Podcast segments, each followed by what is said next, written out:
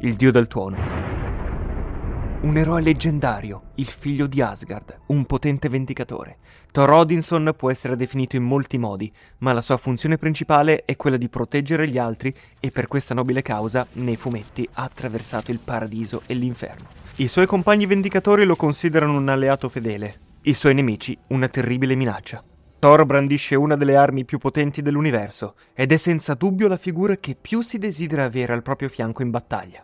Dopo nemmeno dieci minuti dall'inizio del film, i fan sono stati accontentati. Il martello di Thor volteggia contro i giganti di ghiaccio, con uno dei sound design più iconici dell'intero MCU. Thor come personaggio di fumetti incarna i più nobili valori del mito classico. Spesso la nostra istruzione italocentrica ce lo fa dimenticare, ma la classicità non è solo greca o latina.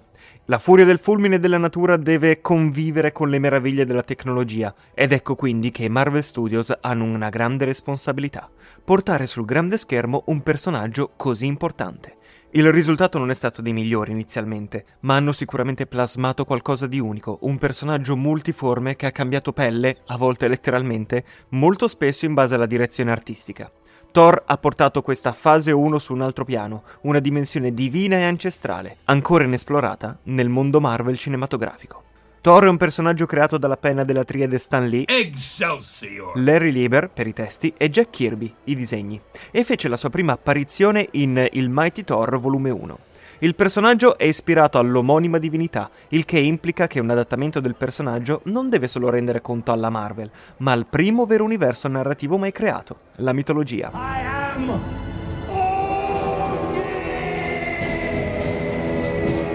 Larry Lieber, autore dell'esordio di Thor basato su una trama di Stan Lee, ha infatti parlato spesso dell'origine del personaggio. In una dichiarazione disse che la creazione di Thor è nata dal desiderio di dare vita ad un supereroe che si distingue dagli altri, attingendo alla mitologia classica. Si è rivelata un'ottima idea, specialmente quando il personaggio viene posto in contrasto con altri eroi quali Capitan America e Iron Man. Prendiamo anche le parole di un altro celebre fumettista, Kieron Gillen, che si è occupato a lungo della scrittura di Thor. Dice che ciò che realmente lo affascinava di Thor è lo scontro culturale e il suo dualismo intrinseco, la coesistenza della dimensione mortale e di quella divina all'interno di un singolo personaggio. Queste parole richiamano molto l'essenza dell'Hercules della Disney. Diventerò un vero eroe! Così devi essere! Non ti deluderò, padre! Thor, oltre ad essere un osso duro, sempre secondo Kieron Gillen, incarna un nobile scopo. Ha un'autorità morale, ma diversa rispetto a Capitan America. We don't trade lives. Non sente solo di essere portatore di valori eroici, ma di un ideale ancestrale, che lo vede prendersi l'incarico di portare il peso del mondo sulle sue spalle. Mettetevi comodi, perché c'è tanto da dire.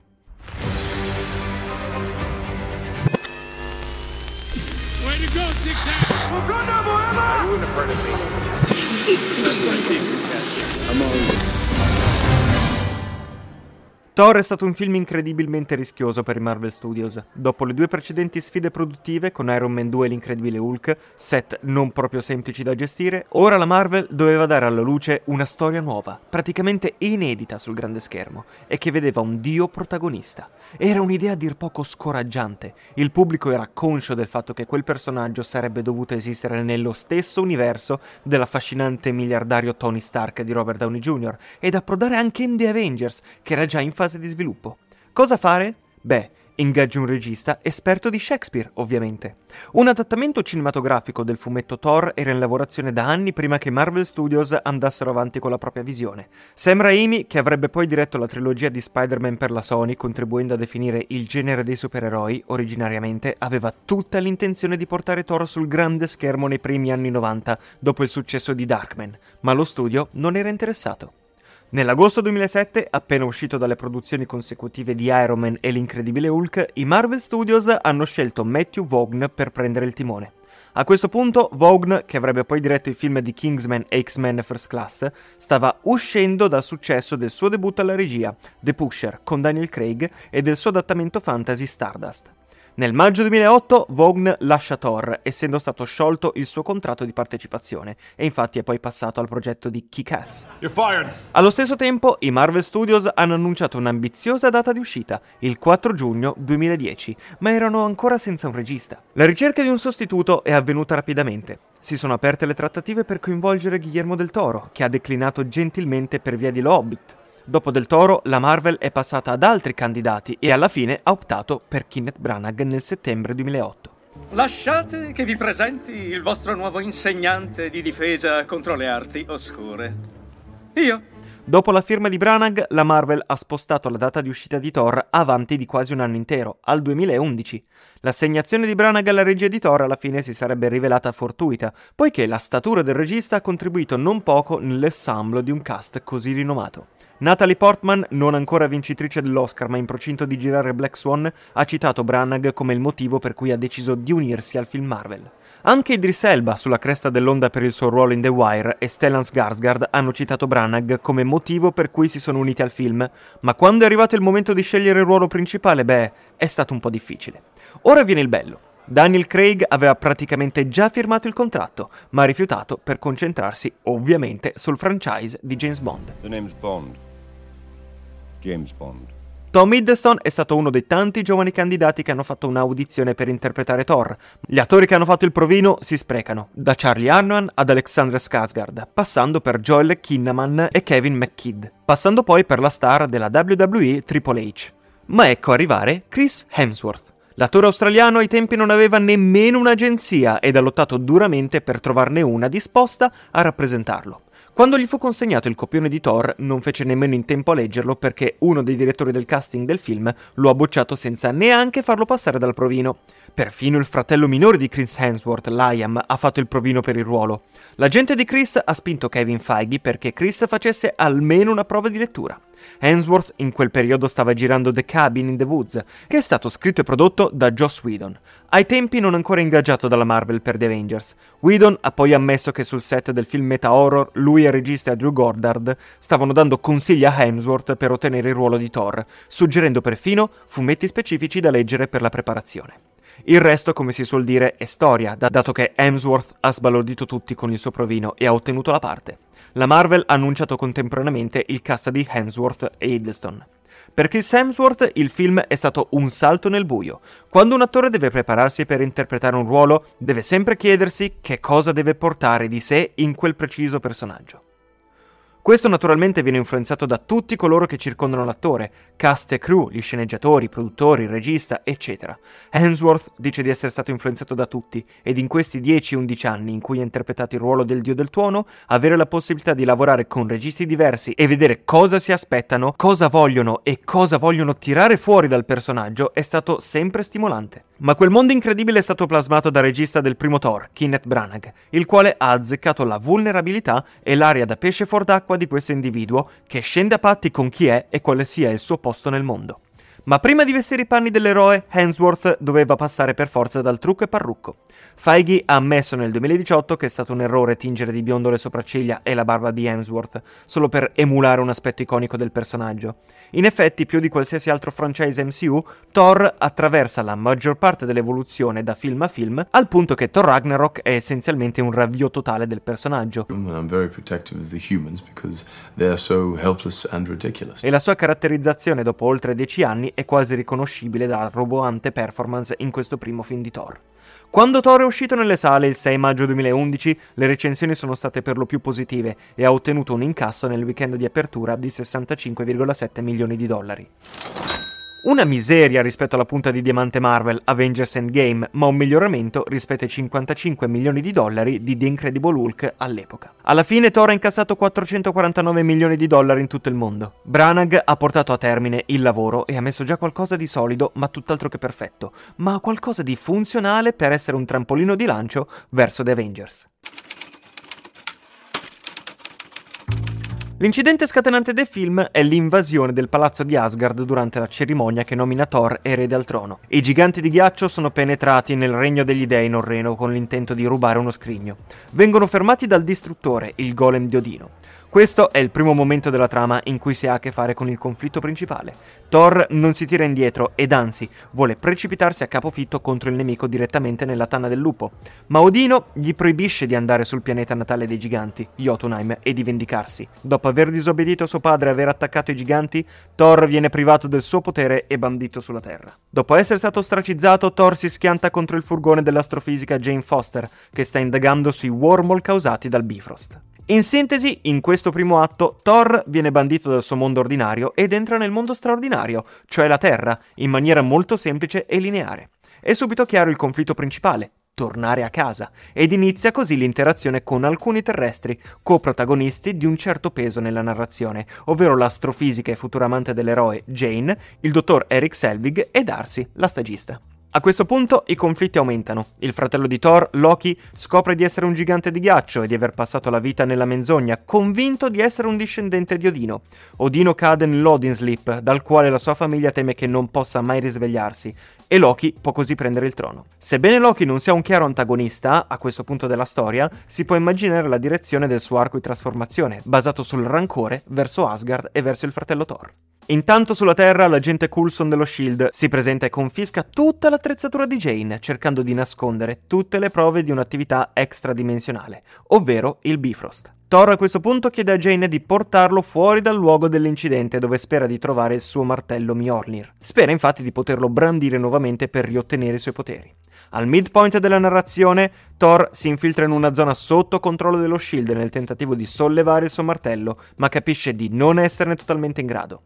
Odino ha fatto un sortilegio, se così si può chiamare, impedendo a chi non è degno di sollevare il martello di Thor. Questo è davvero il momento più basso del suo arco narrativo, ma funziona in modo sorprendentemente efficace fin dall'inizio. Thor si sente schiacciato da questa botta di umiltà forzata impostagli dal padre. A questo punto Loki torna a Jotunheim e fa un patto con il re, Lofei, che in realtà è suo padre, anche se Lofei non sembra saperlo. Promette di far rintrufolare Lofei ad Asgard, ma solo se Lofei ucciderà Odino, che è ancora incosciente, rendendo così Loki re in eterno. Ancora una volta non c'è correlazione diretta tra questa sequenza e la linea narrativa di Thor. Ha ora inizio il secondo atto. Loki vuole assicurarsi che il fratello non torni più ad Asgard, così invia il golem per uccidere Thor e devastare la Terra. Thor si sacrifica nel tentativo di salvare i suoi amici terrestri, ma il distruttore colpisce il protagonista a tradimento, infliggendogli una ferita mortale. La morte apparente causata dal sacrificio volontario di Thor riattiva il Mjolnir, che torna dal suo proprietario e lo resuscita. Se già il punto più basso dell'arco narrativo di Thor aveva una rilevanza notevole, la morte è il modo perfetto per andare ancora più in profondità ed essere certi che il protagonista impari la lezione. Questo però solo se è seguito da una resurrezione. Ed eccoci al climax. Thor torna ad Asgard per fermare Loki, che ha salvato Odino e Lofi così da uccidere il suo vero padre e passare per l'eroe del giorno. Thor e Loki combattono sul Bifrost e Thor capisce che l'unico modo per salvare la Terra è staccarla da Asgard, distruggendo il Bifrost. Quando Dino si risveglia, rifiuta l'insistenza di Loki di aver fatto tutto questo per la famiglia. Così, deluso, Loki si lascia cadere nel vuoto, morendo apparentemente. Ora che tutto si è concluso, Thor si scusa con suo padre e chiede al guardiano Emidal di raccontargli cosa è successo a Jane sulla Terra. Ma passiamo ora a cosa non ha funzionato. Tanto il mondo di Asgard è colorato, splendente, in grado di suscitare meraviglia nello spettatore, tanto il mondo umano appare piccolo, schiacciato, microscopico, quasi povero di elementi. Dal momento in cui Thor cade sulla Terra in un paesino di provincia del New Mexico, abitato praticamente da 35 comparse, il film sembra fermarsi e mette così tanta enfasi sulla desolazione di questa cittadina da renderla scarna di qualunque elemento vitale. L'intera cittadina sembra una giostra di Disneyland. Non so se ce l'avete presente, ma è esattamente una riproduzione della finta cittadina con esplosioni e inondazioni che mostra agli spettatori i vari effetti speciali durante il percorso sulla giostra. L'eroe umano della vicenda è Jane Foster, un astrofisico che con Thor ha molteplici momenti mid-cut, ovvero di innamoramento. E fin qui nessun problema. Il punto è il tipo di umorismo slapstick che questo comporta, tanto che Thor viene investito dalla macchina guidata da Jane per ben due volte, facendola sentire spesso in colpa.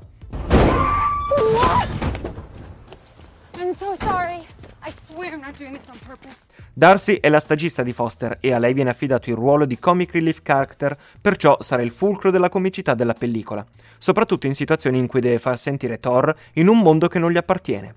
This is going on Facebook. Smile. Thor praticamente diventa da solo un comic relief quando ha a che fare con oggetti della Terra che non conosce. Questi due personaggi insieme quindi generano una grande confusione e si passano continuamente il testimone su chi sia effettivamente il personaggio col ruolo comico per eccellenza. La formula per la creazione del personaggio è la stessa formula vincente di Iron Man. Abbiamo a che fare con un personaggio egocentrico ed arrogante che viene messo in una situazione di grande difficoltà. Solamente nel momento più vicino alla morte sarà in grado di ritrovare la propria umanità. Se in Iron Man il protagonista era un venditore d'armi a dover fare i conti con il suo lato oscuro, qui abbiamo un essere divino punito dal padre per la sua arroganza. Due casi di Ubris affrontato da diverse prospettive. Sebbene il villain della storia sia chiaramente Loki, questo personaggio non ha la rilevanza che avrà in The Avengers. Questo perché in Thor dà vita ad una linea narrativa legata al suo passato, che serve per creare motivazioni di vendetta che saranno cruciali in The Avengers e che qui si trovano solo in una fase embrionale. Durante le prime scene del film, Loki è tranquillo, umile e razionale, con una punta di gelosia verso suo fratello. Sebbene sia intrinsecamente malizioso, il suo scherzo pratico in qualche modo rovina l'incoronazione di Thor, Loki può facilmente riconoscere quando uno scherzo è andato troppo oltre e di solito disposto ad aiutare tutti a uscire da una situazione pericolosa senza vittime, anche se le rappresentazioni successive di Loki affermano che la sua malvagità è in realtà profonda. La sua introduzione in Thor lo mostra invece come un personaggio geloso ma innocuo fin dall'inizio. La violenza e l'egoismo di Thor all'inizio del film lo fanno apparire come il vero nemico, come il vero conflitto all'interno della pellicola, anche grazie al suo atteggiamento negligente nei confronti della vita degli altri, credendo di essere intrinsecamente degno di gloria e onnipotenza. Al contrario, Loki, ad inizio film, è un umile principe, ma non contento della sua posizione, è comunque rassegnato all'idea di essere il fratello meno importante, mostrando pensiero razionale ed un comportamento sempre attento. Alla fine del film Loki è diventato un cattivo violento e sconsiderato, mentre Thor è diventato un principe umile e altruista. I loro archi caratteriali si rispecchiano l'un l'altro fornendo un chiaro contrasto quando i loro archi convergono. Alla fine del film hanno cambiato il proprio ruolo all'interno dei valori del film. L'intero arco trasformativo di Thor si manifesta concretamente in una scena, ovvero quella della distruzione del Bifrost, il ponte che collega Asgard a Midgard, ovvero la Terra. Il film mette molta enfasi sul sacrificio che Thor compie per salvare la Terra, incarnata metaforicamente dal suo rapporto con Jane Foster. Tornato ad Asgard per sconfiggere Loki, prende con estrema difficoltà la decisione di distruggere il ponte, rinunciando a Jane, all'amore che prova per lei, ma per una volta riesce a mettere da parte l'egoismo per salvare qualcuno. Perché un vero eroe non si misura dalla forza che possiede, ma dalla forza del suo cuore. Un bel passo in avanti considerando che all'inizio film lo vediamo aprire un conflitto con un'antica minaccia di Asgard per puro capriccio. Questa è la dimostrazione finale che è degno del martello di Thor, ovvero dimostra di essere un degno re di Asgard. Ecco quindi che Thor passa da essere un bambino egoista ad un leader maturo. Il problema è che questo impatto emozionale viene interrotto dalla scena post-credit, che vede sorgere sulla Terra una nuova minaccia per lo stesso Thor e dalla solita scritta Thor ritornerà in The Avengers dopo i credits. Diciamo che per questa scelta di voler anticipare i vari progetti futuri, il film ha un po' abbassato la portata del sacrificio di Thor, ma ecco, questa è la croce e la delizia di un universo narrativo ampio come quello dell'MCU. Le avventure solitarie hanno meno peso.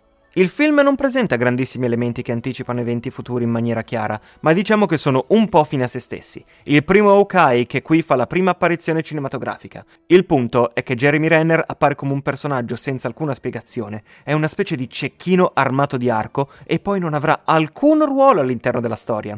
Non si presenta nemmeno quando l'intera squadra Shield si precipita in New Mexico per fermare il distruttore. Anche la scena post-credit è piuttosto frustrante. Abbiamo ancora una volta Nick Fury accompagnato dal dottor Selvig che porta con sé il Tesseract, il grande McGuffin di Capitan America, il primo Avengers, il prossimo film Marvel.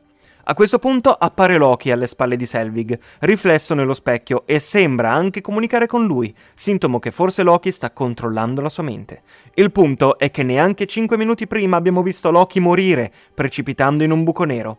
Noi non sappiamo neanche quando Loki ha avuto il tempo di controllare la mente di Selvig, visto che non li abbiamo mai visti interagire all'interno del film. Quindi, questa era la retrospettiva su Thor, un film che dopo il recente rewatch mi è apparso migliore di quanto pensassi e che sicuramente merita una rivalutazione generale all'interno del vasto disegno MCU. Io vi ringrazio per avermi seguito fino a qui, è stato un viaggio lungo, lo so, ma spero ne sia valsa la pena. L'appuntamento è fissato per settimana prossima. Parleremo ovviamente di Captain America, il primo vendicatore. Ciao a tutti!